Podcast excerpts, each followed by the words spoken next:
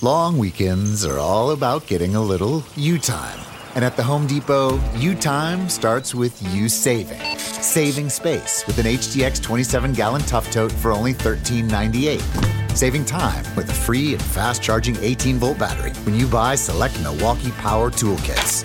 And saving you a trip with free delivery on over 1 million items. Do Labor Day your way with savings right now at the Home Depot. How doers get more done. This is the smell of the leftover tuna fish sandwich you left in your lunchbox over the weekend in a wimpy trash bag. Wimpy, wimpy, wimpy! Blech! And this is the smell of that same sandwich in a hefty, ultra strong trash bag. Hefty, hefty, hefty! Ah, smell the difference? Hefty Ultra Strong has Arm & Hammer with continuous odor control, so no matter what's inside your trash, hmm, you can stay one step ahead of stinky. And for bigger jobs, try the superior strength of Hefty Large Black Bags. I'm E.G. Marshall. Of all the sounds in the universe, perhaps nothing stirs the imagination more deeply than the sounds of the sea.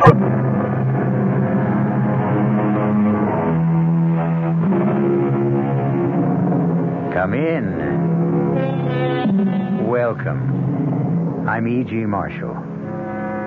Of all the sounds in the universe, perhaps nothing stirs the imagination more deeply than the sounds of the sea. People who have never crossed an ocean can still be transported in a walk along the beach, skirting the lapping tides, or standing high on the rocks with the waves crashing below. There's an eerie quality about the sea, and it conjures strange visions in any mind that is ready to receive them. Our story concerns the spell cast by the sea.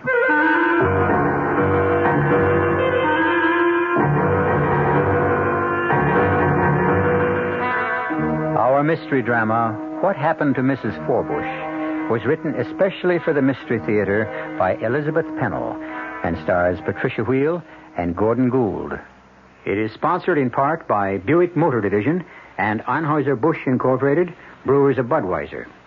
I'll be back shortly with Act One. Excuse me, madam. Oh, I'm in an awful hurry. I, I just wonder if you could answer a simple question So for do me. I. The question is this. What? What happens this time of year? Oh, huh? that's easy. The kids get home from camp. Goodbye. Nope. What do you mean, nope? Nope. I mean, I should know when my kids get home from camp. Well, the answer I had in mind was a tad more general in scope. you Well, see. I gave my answer. Let's hear yours. You know, I'm glad you asked. Are you? You see, what happens this time of year is that Buick dealers are giving particularly great deals on all their 74 Buicks. For a family woman such as yourself, I think a neat little Apollo would be just the ticket. It's small, economical, but surprisingly roomy. And it's a Buick, so it's really quite elegant. You don't say. Uh-huh. Now, isn't that good news? Yes. I mean, that you can get such a nifty deal on such a nifty small car. To be car. sure it is, yes. To be sure. By the way, uh, where do your kids go to camp? Guam. It's a small island in the South Pacific. Guam.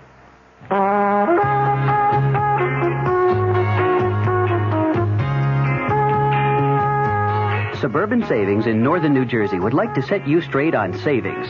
Straight off, Suburban offers you the highest interest allowed by law, a big 7.90% effective annual yield on Suburban 7.50% savings certificates.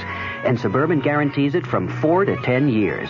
Minimum $2,500. Federal regulations allow premature withdrawals on savings certificates, provided prescribed federal penalties are adhered to. Of course, Suburban also has a whole selection of other savings plans that keep your savings headed in the right direction, straight up. Why not head straight over to your nearest Suburban Savings office, conveniently located in Bayonne, Edgewater, Elmwood Park, Emerson, Hackettstown, Morris Plains, Nutley, Paramus, Sparta, and Wayne, and let them set you straight on savings.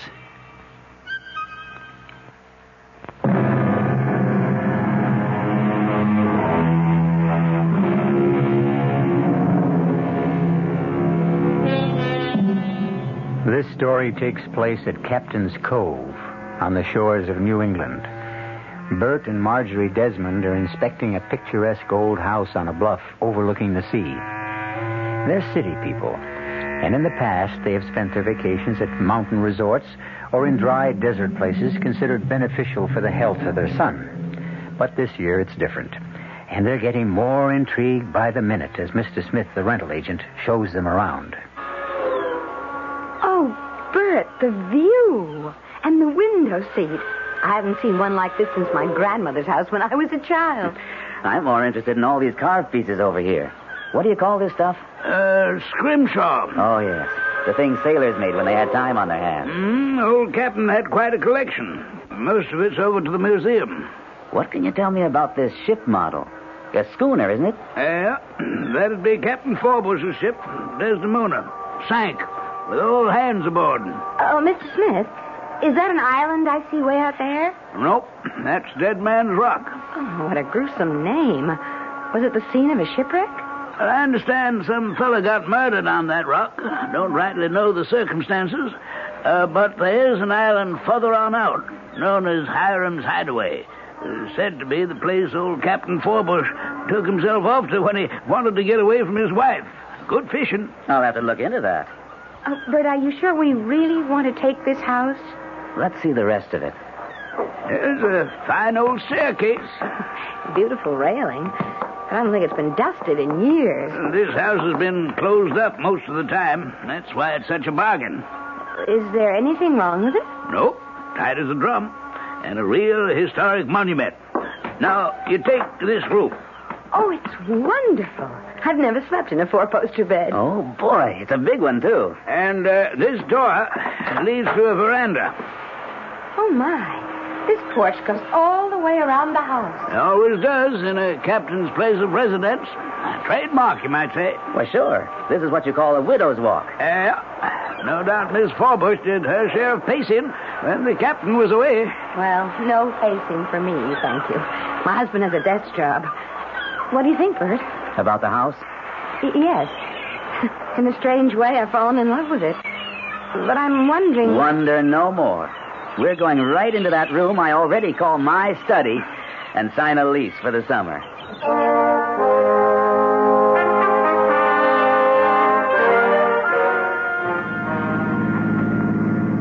Bert, Glad you've come to life. You haven't said a word since we left the cove. I thought you were asleep. no. I've been thinking and worrying Worrying? about Robbie. Robbie. I can hardly wait to get his reaction when he sees where he's going to spend the summer. Bert, maybe we've made a mistake. Oh, you're kidding. No. That long, deserted beach and those rocks, it's a dangerous place for a boy. You'll have a ball. But it, it, it's not like any place we've ever stayed before. Have you forgotten how much of Robbie's life he's had to spend in bed? I haven't forgotten. But that's all over. The doctor said so. He said it was time Robbie started doing the things boys his age like to do. Not dangerous things. Bert, we're going to spend three months by the ocean. You bet we are. And the sea air will be good for all of us. Only, Bert, Robbie's never learned to swim.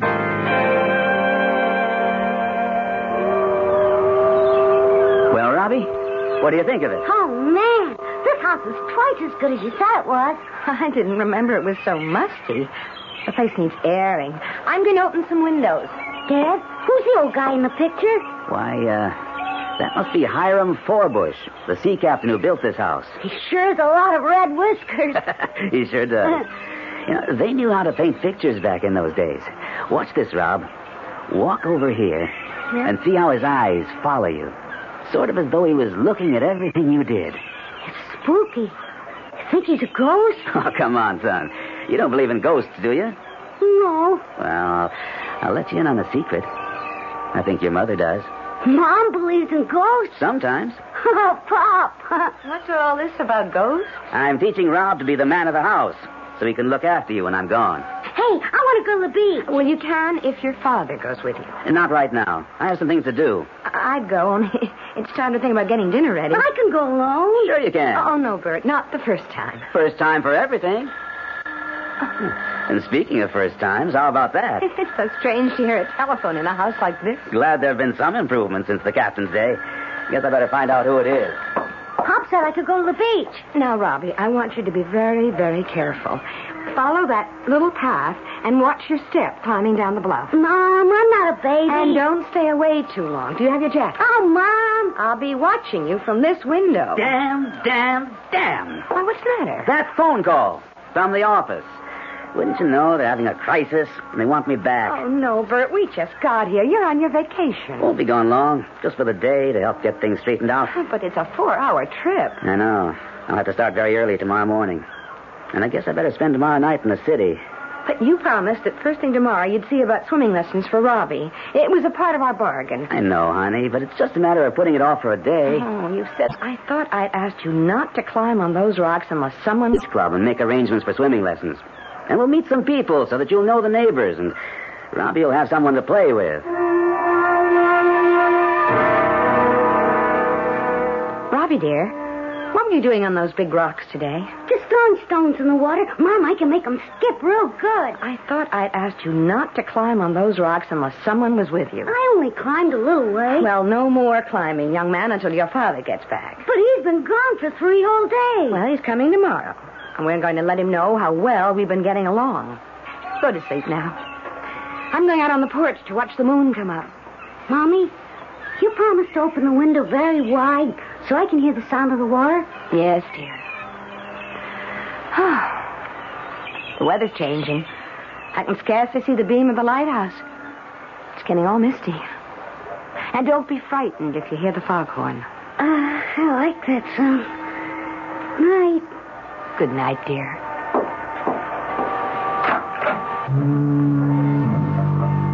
Good evening. Is someone there? I always stroll the veranda on a foggy evening. Well, there is someone. Who are you? I am Lavinia Forbush, and I presume you are the lady who is staying in my house? Why, I guess it was your house. Only I'm staying here now. My name is Marjorie Desmond. Didn't they tell you, Mrs. Desmond, that I never left this house? It belongs to me. Belonged to you, Mrs. Forbush. Now it belongs to a man who lives in Boston. Ah, he thinks he owns it. No one will ever take my place in this house. Come, let's walk this way. Ah, the fog is creeping over Dead Man's Rock. Just the way it was that night. Uh, no, I'm getting rather cold. I think I'll go inside. Poor soul, you need a fine shawl like mine to keep you warm. it looks like a lovely old paisley. Won't you come inside where it's warm? We we could have a cup of tea. No, indeed, Mrs. Desmond. I only set foot in my house when it becomes necessary to get something I want. I'll stay right here where I always stay, keeping my vigil. But the fog is closing in. Really, Mrs. Forbush, I must go in. Oh, how thoughtless of me. The damp night air must have chilled you to the bone.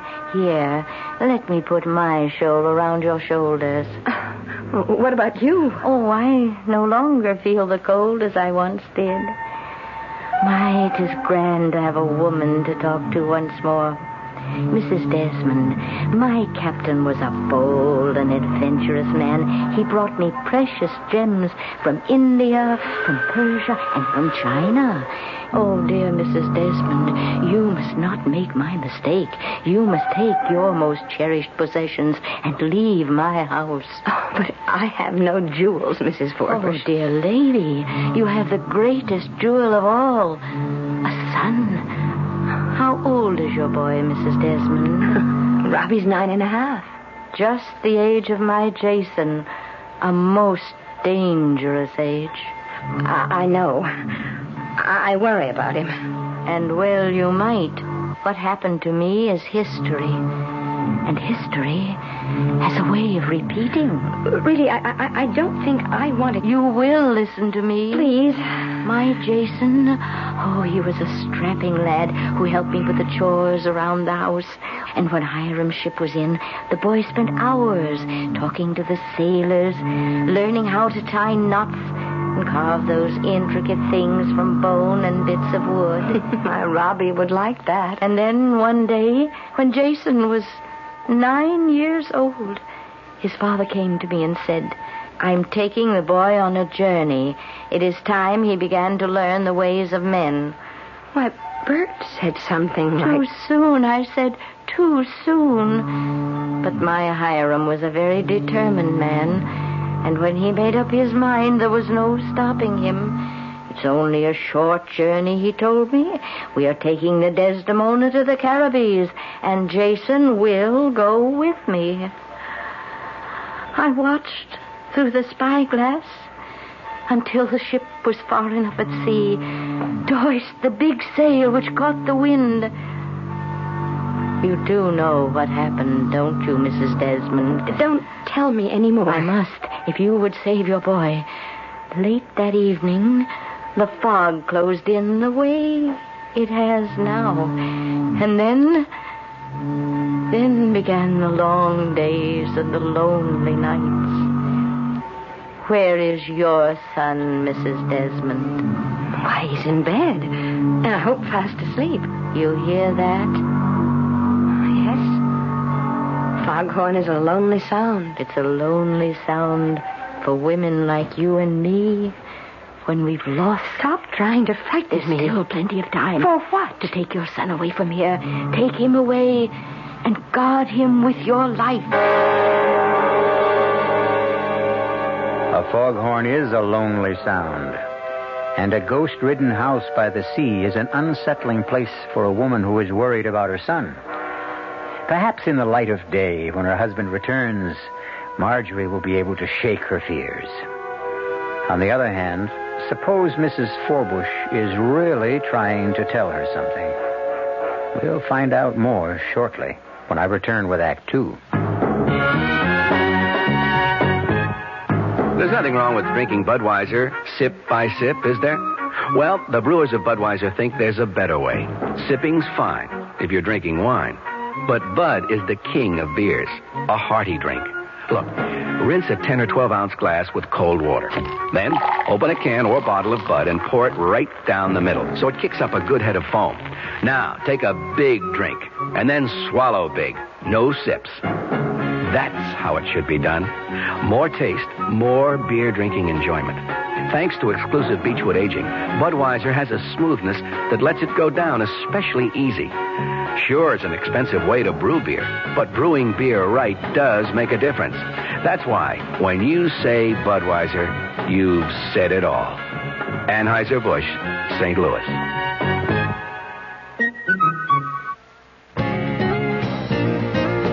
Hey, Mom, what's for dinner? Hey, Mom, what you got? What's for dinner? Your ShopRite supermarket suggests choice beef first cut chuck steaks just 59 cents a pound this week. Save two on smoked ham, shank portion 69 cents a pound, butt portion 79 a pound. For a quick meal, try Swanson's frozen Hungry Man dinners just 99 cents each. For dessert, ShopRite's produce department is featuring fresh honeydew melons 79 cents each. They're great topped with ice cream. There's a lot more for a little less at ShopRite, so stop in soon.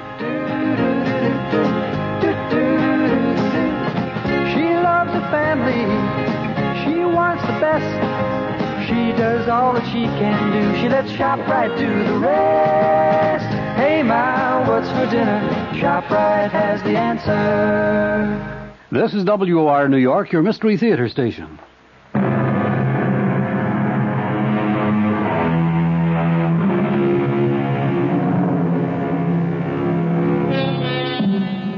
If you're afraid of what the future has in store, perhaps you look to the past for guidance. But Marjorie Desmond has had a strange encounter with the past, which only bolsters the fears she already has for her son. Is it possible that a ghostly presence from a former time can prevent or promote an impending disaster? Marjorie's husband has returned from his business trip, and we'll soon find out how he feels about what's going on. Bert, it's so good to have you back. Way longer than I expected. But I've only been gone a few days. Same old thing. You should be used to it by now. Mm, but this time it was different. I mean, this place. Well, now, tell me what you and Robbie have been up to. Bert, I want to show you something. Hey, where did you get that paisley shawl? I like it. So do I. It has such nice mellow colors. Where did you find it? In the old captain's sea chest? No, it was given to me. Well, that's a nice gift. Who's been around while I was gone? You're not going to believe this. Well, let me guess. It was given to you Only it wasn't really a present. You had to pay some enormous sum for it, and now you're afraid to tell me how much it cost. No, Bert. And I know you won't believe me. I won't believe you if you say Captain Forbush came to the door and said, My dear Mrs. Desmond, please let me in. I've returned from a long and tiresome journey, and it would please me very much if you would cook up some bacon and eggs. Uh, huh, no, Bert. It wasn't Captain Forbush. I'm happy to hear that. It was Mrs. Forbush. What? You're going to laugh. I know you won't understand, and I didn't either, only. Only it happened. For heaven's sake, Marge, what happened? It was a foggy night. You sure? Spooks always come out on foggy nights. Now tell me, where did you really get that shawl? I got it from Mrs. Forbush. Let's not play games. I'm tired. She was there. She Bert. was where? On the widow's Oh, cut it out. I talked to her, and she told me what happened to her husband. Sure, sure. Mr. Smith told us that. The captain was lost at sea. But Jason. Who in heck is Jason? Their son. Marge, will you please talk sense? Now, where did you get that saw? I told you from Mrs. Forbush last night when we had a long talk. Now, I've heard everything. Okay, it's a joke. And I do think it's pretty funny. We're living in a haunted house, so let's enjoy it. If you don't want to tell me where you found that thing, okay. I'll play your game. At least until tomorrow. Don't you want to hear what she had to say? I don't want to hear any more of this crazy story. Come to bed. And tomorrow we'll have a great big laugh over this whole thing. And maybe you'll remember where you really found that shawl.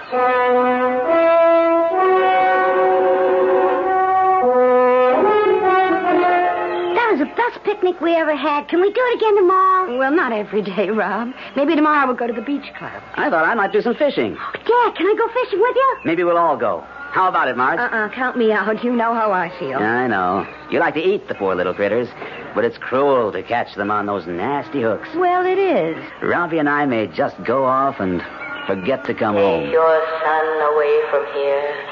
Take him away and guard him with your life. Well, honey, what's the matter? You look as if you'd seen a. It's nothing, Bert, nothing. I, I just have to be alone for a minute. Hey, Dad, what are all these things over here on the shelf? That's called scrimshaw, Rob. Scrim? Mhm. These are things that were made by sailors a long time ago. When they were on those sailing ships and the sea was calm, they didn't have much to do. So they carved pieces of bone or wood and painted shells. I'll bet I could do that. You'd have to learn how to use a knife. Would you teach me, Dad? It's uh, bedtime, young man. Up the stairs. Mm, if I was on a boat, I wouldn't be going up any old stairs. I suppose you'd be climbing the ropes. Or walking in the gang. No, I asked that fisherman today where he slept, and he said down below. Unless you want to sleep in the cellar, the direction is up. Get going. Aye, aye, Captain. Nice day today, Marge. And I don't know when I've seen Robbie so happy. Oh, he's certainly having a good time.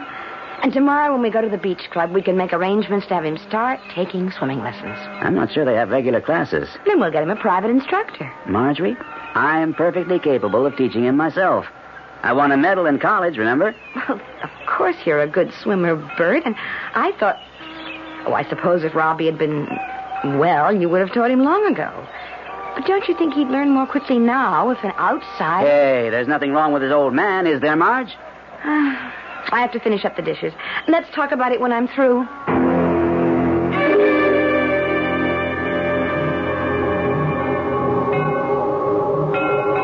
Robbie? Hmm? Don't be frightened. I want to talk to you. No, I'm the lady who lives here. My name is Mrs. Forbush.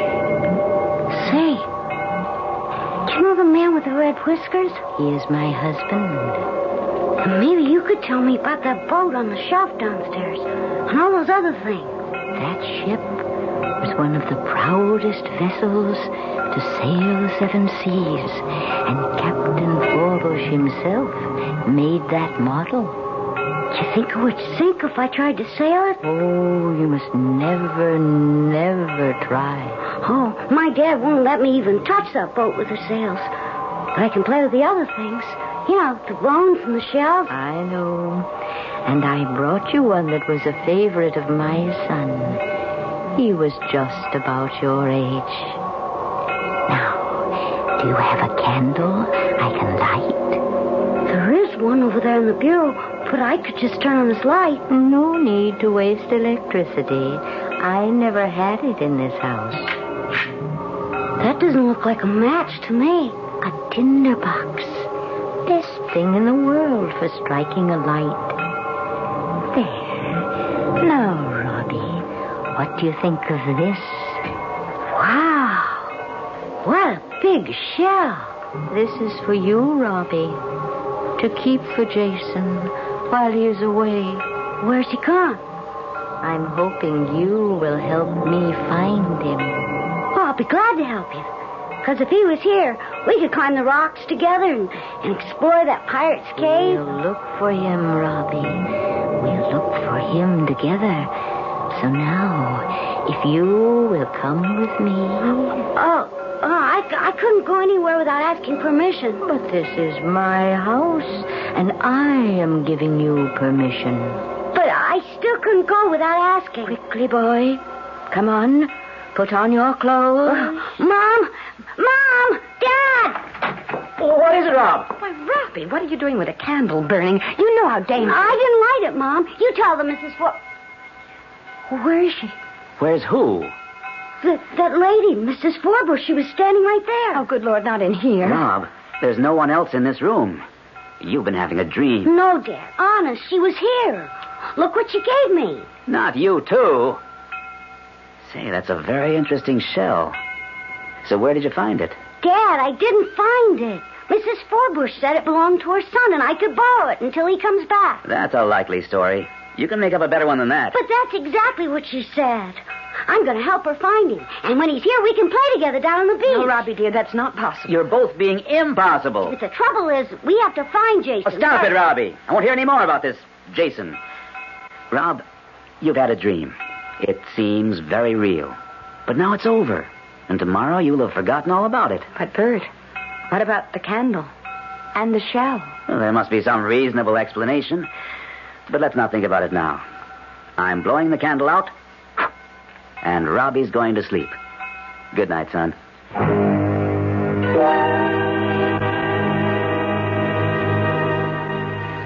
You've been playing a joke on me, and I'll admit it's been a good one. You were very clever to get Robbie to go along with you. And I must say, he played his part well. But I can think of better games for a boy his age. This was no game, Bert. You didn't coach him to put on that act? Of course I didn't. Well, if it was a nightmare and he dreamed all those things about Mrs. Forbush and her mythical son, it was only because you filled his imagination full of stories. I have never mentioned either Mrs. Forbush or Jason to Robbie. Then there's a book about them somewhere around the house. Well, if there is, I haven't seen it. You must have had one of those imaginary conversations out loud, the way you do sometimes. And Robbie overheard you and you thought he was asleep. Oh, Bert, I don't do that anymore, and I don't see how he could possibly have been listening the night I talked to Mrs. Forbush. Marge, there is no Mrs. Forbush. How would you know? You weren't here. Honey, we're taking this whole thing too seriously. Mrs. Forbush lived nearly 200 years ago, so she can't be hanging around here now. I suppose you're right. That's my girl. Give us a smile. Well, I, I'm, I'm trying. Now repeat after me. No more conversations with Mrs. Forbush. No more conversations with Lavinia Forbush. Where'd you get that cookie first name? Well, she told yeah, me. Okay, okay. No more conversations with Lavinia Forbush. And what will we tell Robbie?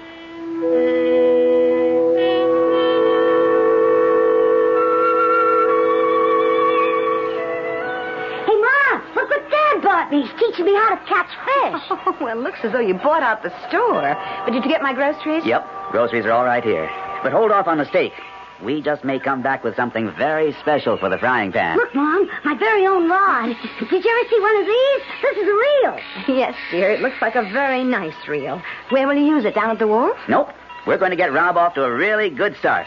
I've rented a boat. What kind of boat? Oh, just a putt-putt. You know, one of those flat bottom jobs with an outboard motor. But you you aren't going out to sea. Sure. Well, look at it, Marge. Smooth as glass. But only? Uh, what what do you know about the well the tides and the currents? Marge, we aren't planning a trip to China. Where are you going? To that island. It's so clear today, you can see it from here. Don't you worry about a thing. See? I bought him a life jacket, and he's going to wear it every minute of the time. We promise, don't we, Rob? Sure, Pop. Promise me you won't go far. I told you, we're only going out to that island. When Mr. Smith said the fishing is good. What did he say the island's called? Hiram's Hideaway. Oh, yeah. Sorry I asked. Have a good time. If you stand on the porch with the binoculars, you can watch us most of the way.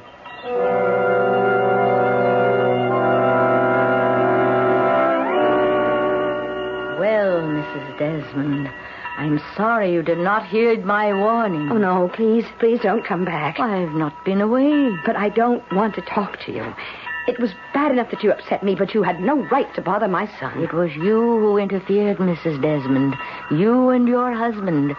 You spoiled it all. I was trying to save your son before this happened. Nothing has happened, Mrs. Forbush, and I won't let you alarm me anymore. But you are alarmed, Mrs. Desmond, and well you might be. Why did you let him go? See, they're already out of sight. And if you don't act quickly, you'll never see either your husband or your son again.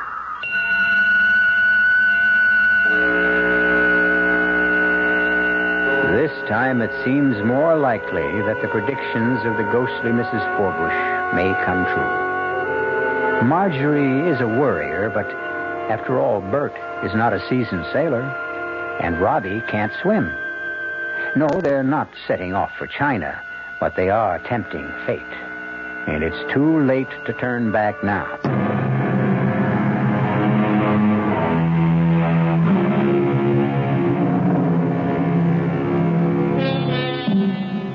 Calm and beautiful day at Captain's Cove, and it looks as though the fears of Marjorie Desmond were totally unfounded. Father and son have explored the island. A whole new world has opened up for a boy who has been housebound much of his life.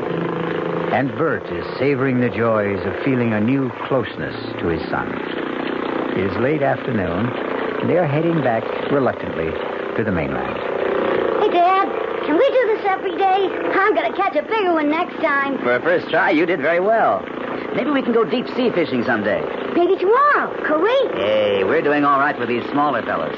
Flounder's good eating. You'll see. I Bet Mom will be surprised. We caught one, two, three, four.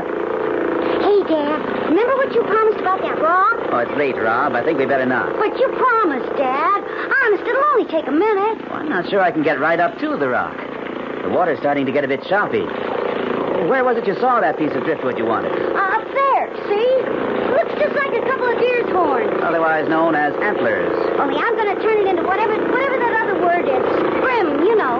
Hey, stop the boat, Dad. It's right up there. I can't just stop the boat, Rob. There's no place to anchor. I could almost reach it if I stood on the seat. Get down, young man. Uh, oh. Now, what did I tell you? There's a tricky tide around here. He'll come back some other time. Oh, but Dad, piece of wood will be gone. Sometimes the waves go all over those rocks. I'll never find a piece like that one. Oh. I'll, I'll try again. It's calmer over on this side. Slow down some more, Dad. There's no way to come in. Like that flat place on the rock. You slow way down, and then I'll jump off and get it. Is your life jacket on tight? Uh, sure, Dad. Okay, then. Be very, very careful. I'll idle the motor while you jump off. Grab your piece of driftwood and jump right back. Here I go. Uh-oh. The motor's died.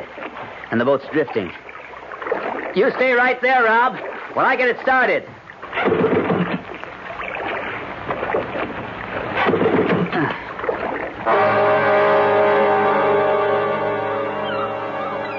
Yes. Yes. I want to speak to someone at the boathouse down by the pier. Uh, uh, the place where you rent boats to go fishing? Hello? Hello, this is Mrs. Desmond. My husband and son, are they there? Uh, uh, no, no, they rented a boat from you this morning to go to the island. Well, I expected them back long before this, and I was afraid something might have happened. Well, I, I know it isn't late, but it is beginning to look stormy, and I can't see the island anymore. Uh, could you send someone out to look for them?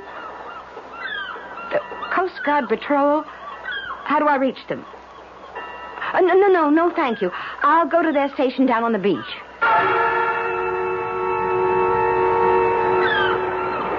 No use going to the Coast Guard station, Mrs. Desmond.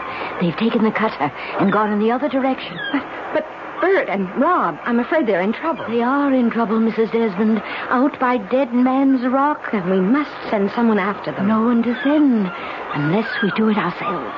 Uh, how can we? I've done it before, and if the two of us pull together. What are you talking about? The rowboat over there. Can you handle an oar? Well, once I knew how to row, I'm not sure that I. Hurry, Mrs. Desmond, before the storm sets in. I'm aboard. Oh. Oh, what an old, old boat. Why, it's half full of water. No time to be choosy.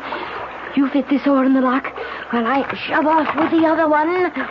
There, there's a hole in the bottom of this boat, Mrs. Forbush. This is madness. We'll never make it. Pull, Mrs. Desmond.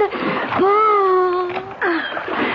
The sea is getting rough. Aye. A storm is brewing. We, we, we must turn back. Too late, Mrs. Desmond. Too must fulfill our mission. That rock seems further and further away. Oh, Mrs. Desmond. Pull your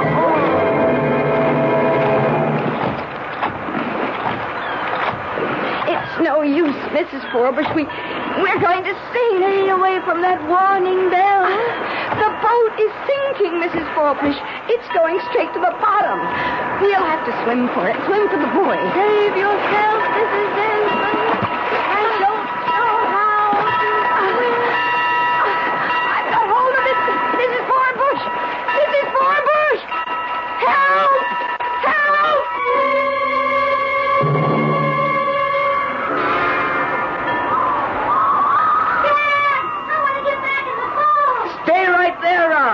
I can get closer. I can't seem to get this darn motor started. Hello! Who? Who are you? Hiram Forbush. At your service. Ca- Captain Forbush? Yeah. Are you in difficulty? I can't seem to get this stupid motor started. Give me wind and sails any time. But they're not going to help me now. My son and I. Your boy over yonder? Yes. I should never have let him off on the rock. Dead Man's Rock's a dangerous place to be. But one of my men will get him. I'll be very grateful for anything you can do. We have to get home. Couldn't you put us ashore in a, a, a rowboat? Can't spare the men to take down a long boat. And my only rowboat was most rotted away. So I left it back on the beach. Oh, there must be some way. I'll pay you very well. All the money I want is out where we're going. And we can't stay around here any longer. So climb aboard and. No, we'll- no, I- I'll take my boy back in this boat, and someone else will come along, or uh, they'll send the Coast Guard to look for us. You won't last long in that thing.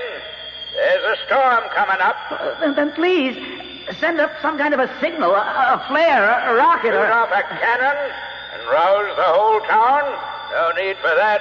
We're not in any trouble. But we are. My son and I. You know how it is. I believe you have a son. I always wanted a son. Fine boy, this one. Just the right age for a first trip before the mast. Well, I'm giving you your last chance. Captain Forbush, let's be sensible. I have obligations to meet. Sounds to me as though you have a guilty conscience. Lively with the sheets, men. She's coming about. Up with the sails and dead ahead.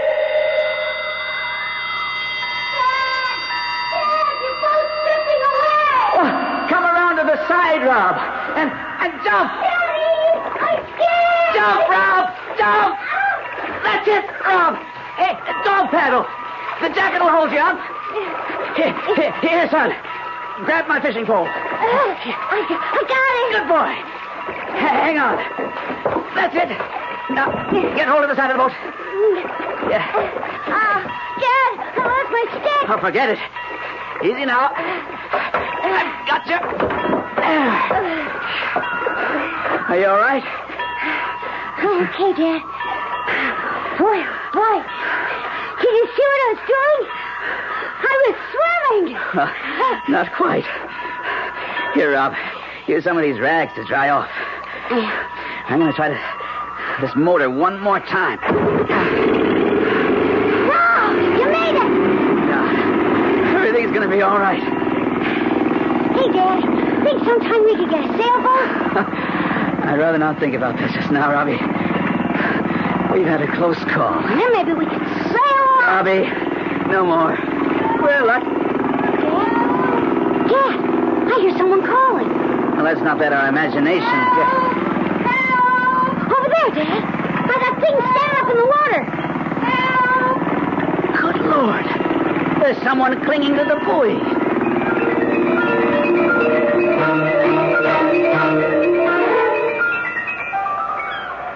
Marge, are you warm enough? Mm. Never felt better.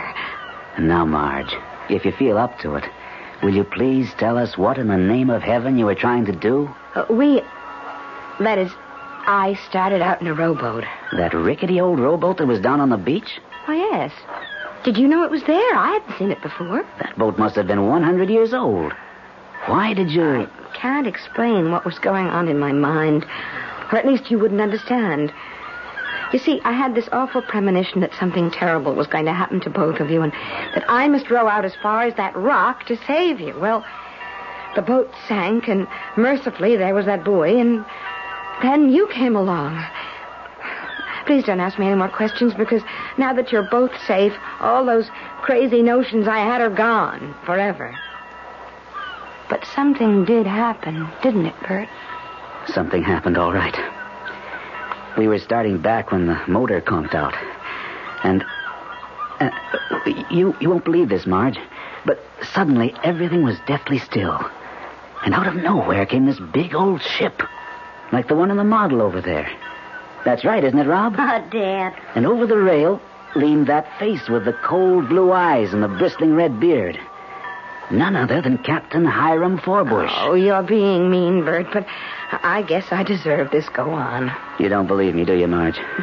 but I tell you, there he was, big as life. I begged him to take us back to shore, but he said he was heading for the Caribbees. He had Robbie up on the deck while I was trying to start the motor. And then. And then that sailing ship started to take off. And I looked up, and that's when I yelled to Robbie to jump. Hey, Dad, that's the best story I ever heard.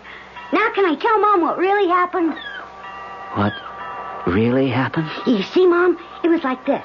I saw this piece of wood like like antlers on that big rock. And I wanted to make something out of it. You know, some of that scrim stuff.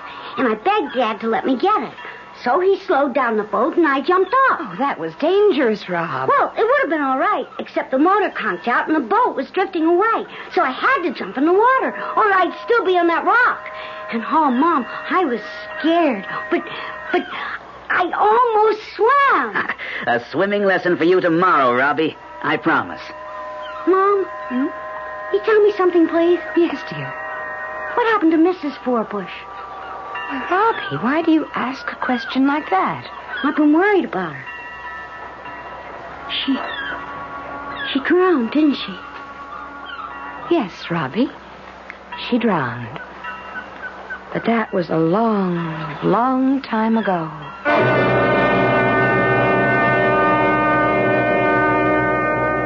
What happened to Mrs. Forbush was not as important as what happened to the Desmonds. A possessive mother learned she must loosen the bonds with which she held her only child, or live in an ever present nightmare of fear. And a self centered father discovered that if he neglected his wife and son, he ran the risk of losing them. Such lessons are learned and sometimes forgotten in strange and frightening ways.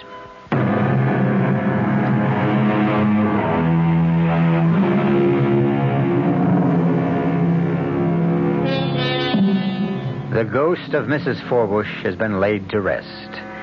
But the captain, since no trace of his ship was ever found, you may see the Desdemona sometime off in the mists on a foggy day. The sights and sounds of the restless ocean stir something deep within the soul. There are countless tales to be told of the sea. We'll look for some to bring them along with other probings into those things which touch the dark and mysterious recesses of the human mind. Our cast included Patricia Wheel, Gordon Gould, Billie Lou Watt, Mary Jane Higby, and Guy Sorel. The entire production was under the direction of Himan Brown. This is E.G. Marshall inviting you to return to our Mystery Theater for another adventure in the macabre. Until next time, pleasant dreams.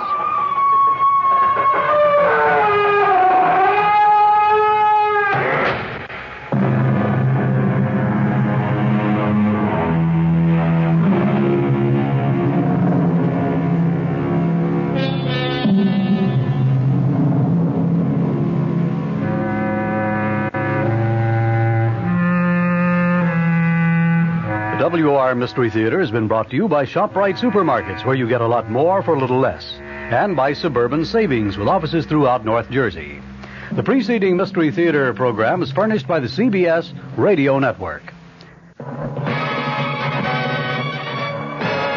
I'm Fulton Lewis in the Mutual Broadcasting System studios in Washington, D.C. Now, my commentary.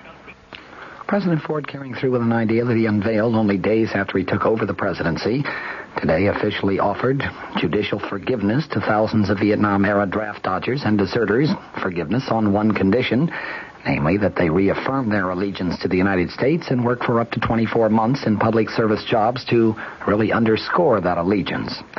The amnesty program became effective immediately today when the president signed a proclamation and two executive orders during a brief nationally broadcast appearance in the White House Cabinet Room. Under that program, draft evaders and military deserters who have not been convicted or punished can turn themselves in before next January 31st, reaffirm their allegiance to the nation, and agree to spend up to two years in approved public service jobs, such as hospital orderly. The length of service, the president explained, could be reduced for mitigating circumstances. For men already convicted or punished for desertion or draft evasion, the president established a nine-member clemency board to review their cases as equitably and as impartially as is humanly possible. Just to ensure that the cases will be heard with a very sympathetic ear, the president appointed Charles Goodell, the former Republican senator from New York, and probably the most outspoken of all Republican critics of U.S. involvement in the Vietnam War, as the new chairman of the new Clemency Review Board. A second member of the board, the Reverend Theodore Hesburgh, has spoken out in favor of unconditional amnesty and thus will be a second sympathetic listener to clemency appeals. He is, of course, the president of Notre Dame University, and like Goodell, he was a very ardent critic of U.S. Vietnam policy. Men now in prison will have their cases reviewed first, and officials said that their confinement would be suspended as soon as possible. The president explained that in dealing with amnesty, he was following the precedents set by other presidents who faced similar post-war situations. He specifically mentioned Abraham Lincoln and Harry Truman, a Republican and a Democrat.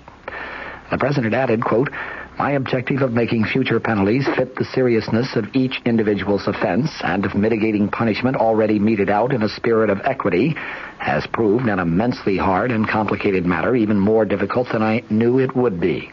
He recalled his own words in announcing back on August 19th that he would give the men involved a chance to, as he said then, to earn their return to the mainstream of American society. With the divisive Vietnam War over for more than a year, the president said, I was determined then as now to do everything in my power to bind up the nation's wounds. You may be interested in some of the technical aspects of the amnesty order that was issued today by President Ford.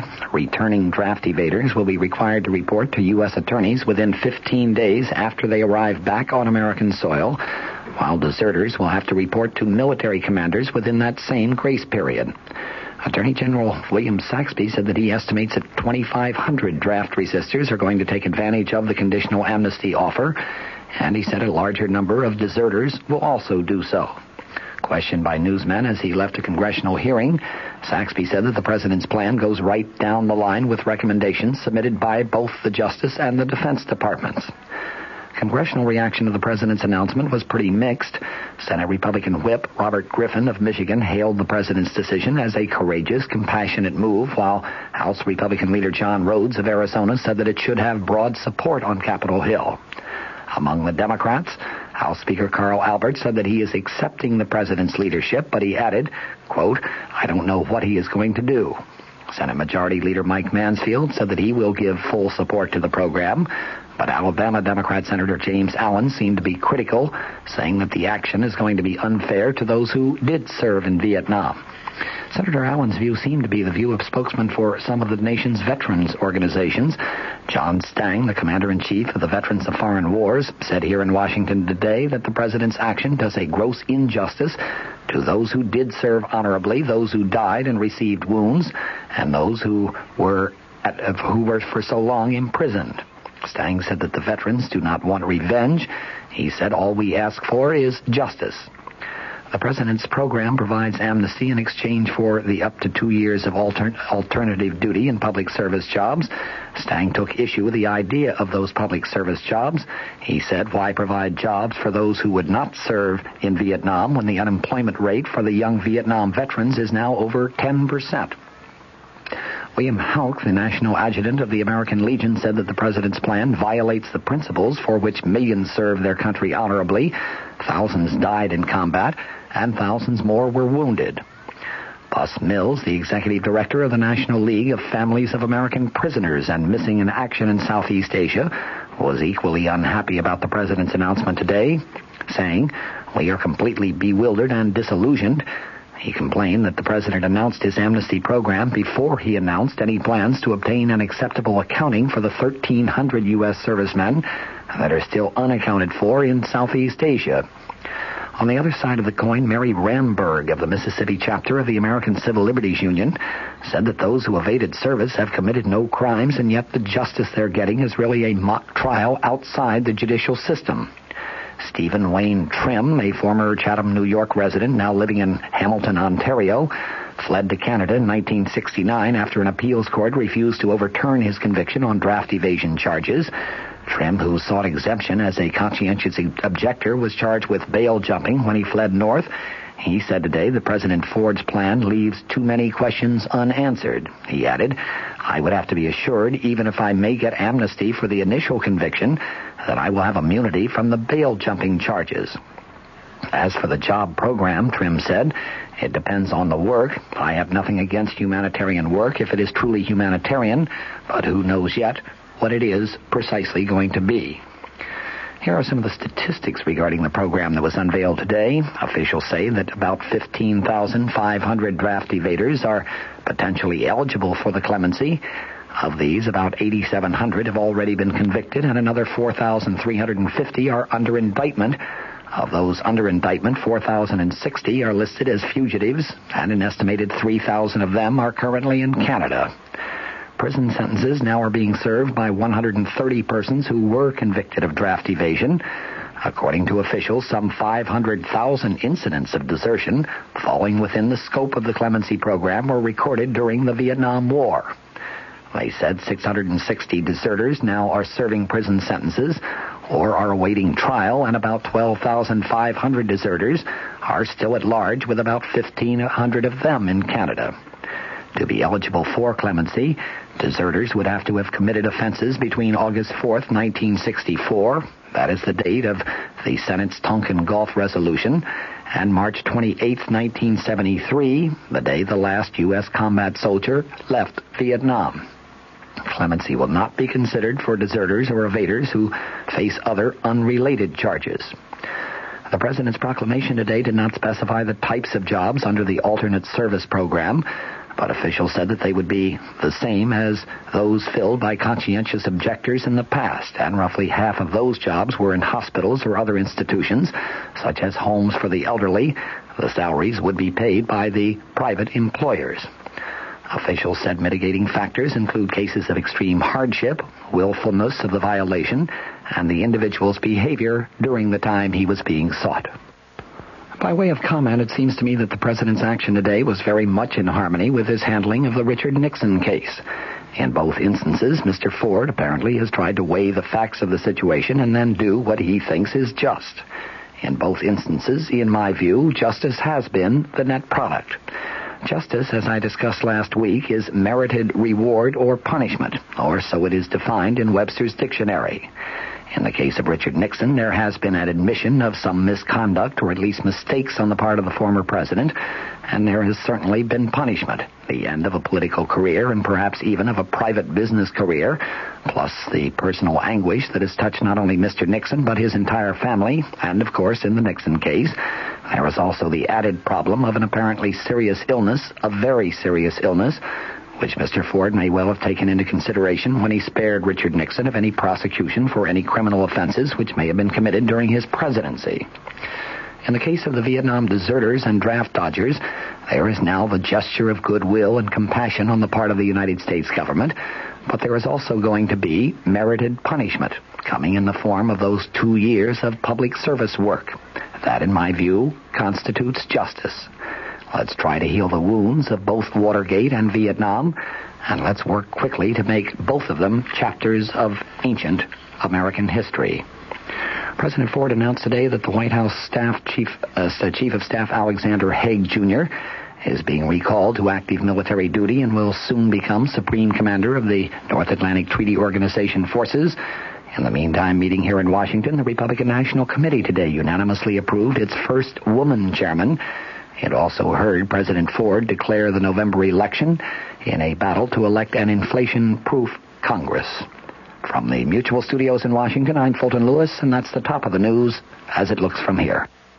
Some people don't understand why you've already busted out the sweaters. They may raise a brow at keeping scarecrows out year round, but you just go ahead. Let them stare, because you eat, sleep, and drink pumpkin at Dunkin'. So sip your classic spiced and iced $3 medium pumpkin spice signature latte, or try the bold pumpkin cream cold brew, an ultra smooth brew topped with pumpkin cream cold foam. Also $3 for a medium. All so you can fall harder. America runs on Dunkin'. Participation may vary, limited time offer, terms apply. Bye. Reimagine your life by becoming an RN at Duke Health, a recognized health system in North Carolina's area known as the Triangle, home to award winning restaurants, beautiful scenic spaces, and an eclectic art and music scene. You'll have plenty to enjoy in the area and cities beyond. What's more, you'll have a career filled with purpose and opportunity, matched by benefits that best support your wellness, family, and future, offering sign on bonuses and relocation. Apply today at dukenursing.org.